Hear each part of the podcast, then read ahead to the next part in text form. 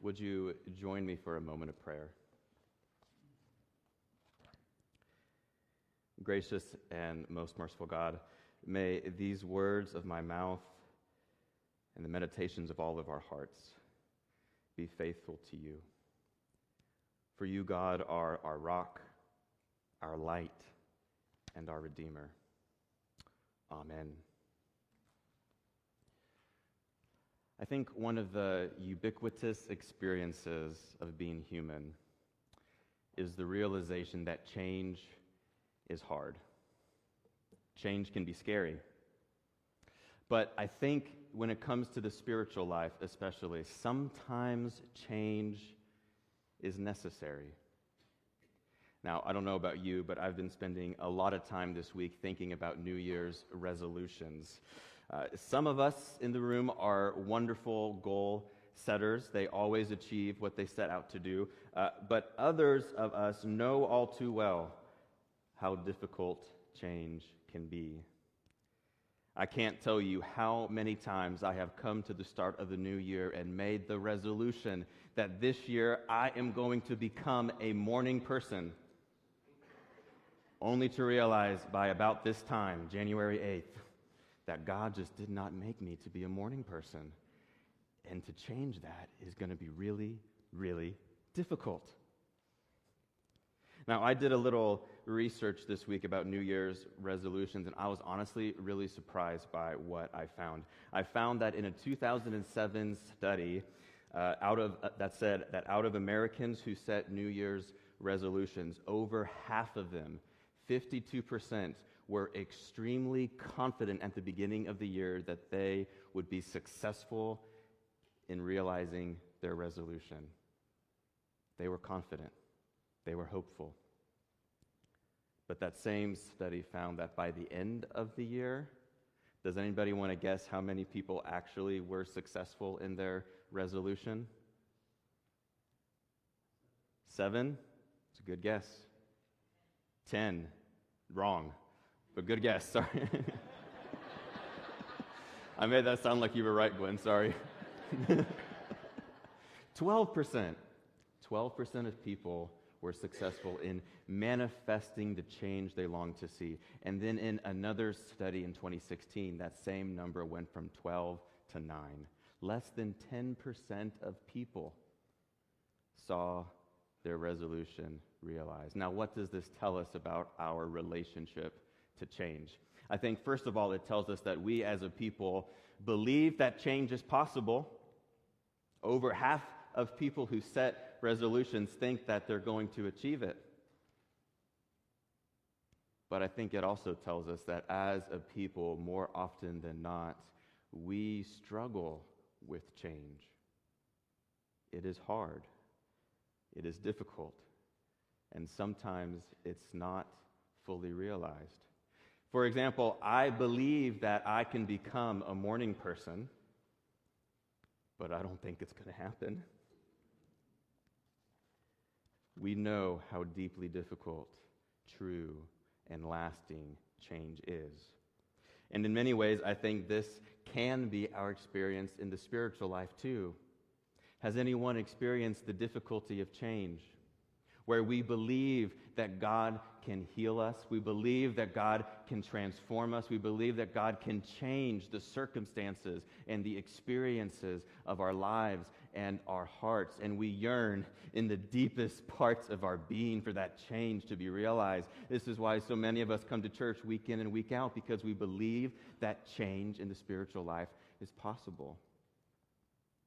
And sometimes we see it realized.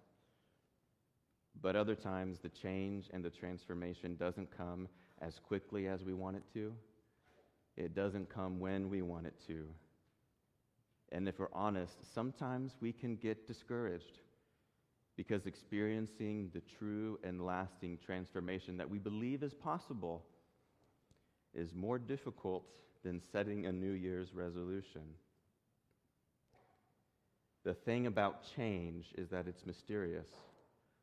Sometimes it's good, sometimes it's bad, it's almost always painful, and it also almost always invites us into new and unknown terrain where we have to trust the light that leads us through it.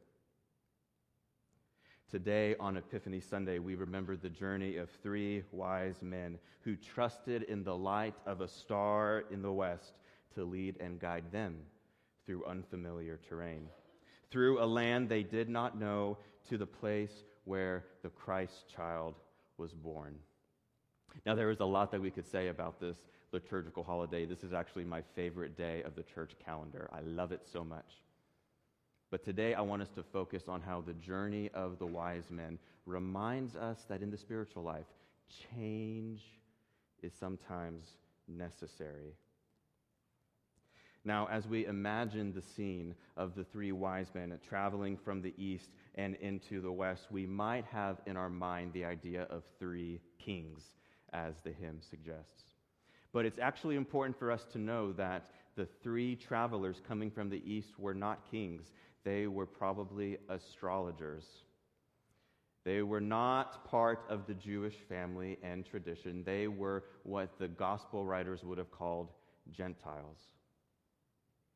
They were not part of the Jewish traditions. They were not familiar with the prophecies of the coming Messiah. They were outside of the boundaries of who would have been included at the time. They wouldn't have been familiar with the idea of the King of the Jews being born in Bethlehem. What they would have been familiar with was the stars. And so when the three astrologers see a peculiar new star rising in the sky, one they'd never seen before, they decide to follow it. And the star leads them all the way to Judea, to a small town in Bethlehem. And as the story goes, as they get to the star, they are overwhelmed with joy, overwhelmed with such joy that they can't help but kneel down and worship the Christ child, to offer the gifts that they have the gold, the frankincense, and the myrrh. And in the Gospel of Matthew, these three Gentiles, the astrologers from the east, ones who had nothing to do with Jesus, they are the ones, the first ones to worship Christ. And I think what this tells us is that nobody is unchanged. Nobody is untouched by the light of God's love. Now, the scripture doesn't say that the um, astrologers changed their beliefs. You know, they were from a pagan religion that saw their religiosity and their worldview in the stars. But I have to imagine that through their joy, their offering, and their worship, they did not leave the manger unchanged. The light enlightens all people, as the Gospel of John says, even astrologers from the east. And nobody who encounters the light is left unchanged. When I was 14 years old, I had a bit of an epiphany experience myself. Um, it was January 30th, 2010, and I remember my mom and my dad had dragged me and my two siblings to the movie theater over on East 13th Street to watch the latest Christian movie that had just come out. It was called To Save a Life.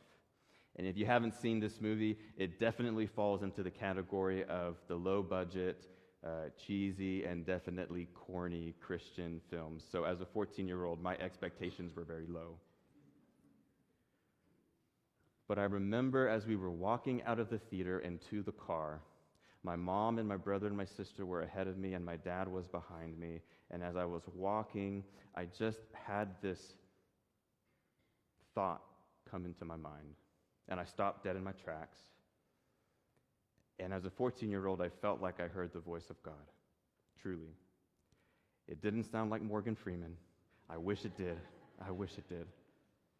But there was this thought that arose in the deepest part of my being. Perhaps you've experienced this before. And the thought was so visceral and so clear. Even as a 14 year old, I instantly realized this is not coming from me, this is coming from God. And the thought said, Go and do likewise. And for me, as a 14 year old on that afternoon in January, for me, it was a bit of an epiphany. It was a moment where God felt as close as a baby in a manger. And like the wise men, I encountered the mystery of God's presence that is with us. I can't explain in scientific or rational terms what happened that day, but I feel like I was at the manger. I consider that day a pivotal moment in my life, both as a Jesus follower, where I started to follow the light of Christ, and it was also the day that I began to discern my call to ministry. It'll be 13 years to the day this January 30th. Nobody is untouched by the light of God's love that is born for us on Christmas, not even astrologers from the East. And nobody who's touched by the light leaves unchanged. Now, we all come to the manger in different ways, and what I mean by that is we all come to believe in and follow Christ in different ways. No two spiritual journeys are exactly the same. Now, perhaps you are here today and you are still on your journey to the manger. Maybe you feel like God is leading you towards places of deeper joy and faithfulness, but you realize you're not quite there yet. You're not quite sure what you believe, or even at this point, if you believe. Maybe the journey you're on has taken you far away from the manger, and the light of the star today feels a little bit dim. If that is you this morning, I want you to know that being on the journey towards the star is a really good place to be. Because the journey to the manger is good, and the journey is of God. And on Epiphany Sunday, we remember that the good news is that the light of God's love always goes before us to lead us, especially into new and uncertain and unknown terrain. This is exactly what happened with the ancient Hebrew people when they left Egypt and entered the wilderness. The pillar of fire and smoke led them. The scripture says it never left its place before them, so that whether by day or by night, they would know that it was their God who was going before them. So too for us, the light of God's love, which shines brightly in the darkness and indeed shines in each and every one of us, orients us on our way and guides us to places of change and transformation where we might change our beliefs we will certainly change our lives, for nobody leaves the manger unchanged. But let us not forget that the biggest change in the wise men's journey came not when they found the star, it came when they were called to go forward. For at the end of the story, oh, good, they put, put it back on. At the end of the story, they have a dream and it says, Don't go back to King Herod, he's up to no good, but return home by a new and a different road. They had to change their path. They had to change the direction they were on. The definition of faithfulness changed for them. And here's what I hope we hear this morning on this Epiphany Sunday that the true spiritual life is patterned after the wise men. For we are all led by God's grace to the star to encounter the mystery of God with us in the manger, and that encounter changes us. But we do not stay at the manger, because the wise men didn't either. But we are always called forward, sometimes down new and unfamiliar terrain, on a journey of ever deepening faith and ever deepening transformation as we follow the places where God is calling us to go. And sometimes this means that the way we hold our faith and the way we understand our faith has to change. The faith that I have as a 27 year old is not the same faith that I had when I was 14. And trust me, that's a good thing. This last fall, um, I did some campus visits to um, visit some of our college students. Some of them are here in the congregation that I got to talk to. One of the things that I noticed as, as I got to sit and have some one on one conversations with these young people, and I asked them simply, How is it with your spirit? I heard the same answer more than once. A lot of them said, I'm really wrestling right now with the change in my life. I am wrestling to understand and figure out what faith means to me now that I'm a, a young adult. A lot of these young people grew up in this church, born and raised at Aldersgate, deeply love this community and are committed to the faith and the spirituality of this church, but they're in a season of change where they're no longer living at home, they're on their own, and they're asking the good and the faithful questions what does faith mean to me now? It's a hard place to be because change is hard. Now, some of you might hear that and begin to worry, but I want you to hear that that change is not a bad thing. And if you are in a place this morning where you are feeling like a change in how you hold your faith needs to happen, I hope you hear that that change can be a good and a beautiful and holy part of how God is calling you forward into an ever deepening place of transformation and change. It's not that God ever changes, but the way that we understand God sometimes does. As we grow, as we develop, as we experience the myriad of change that happens in our life, sometimes change is just what we need. Change is hard, and change can be scary. But sometimes in the spiritual life, change is exactly what we need. Thanks be to God that on Epiphany we remember we do not change alone because the light which enlightens all people leads us and guides us on the way. Thanks be to God. Amen.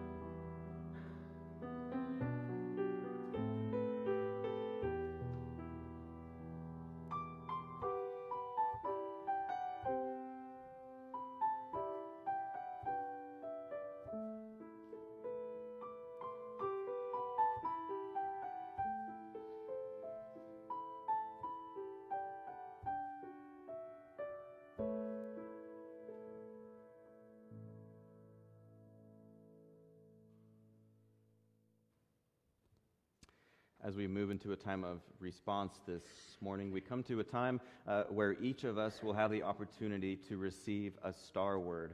Uh, and this uh, is a prayer practice that uh, churches all over the world participate in this day um, as we remember and uh, imitate the journey of the wise men who were guided into deeper faith by a star.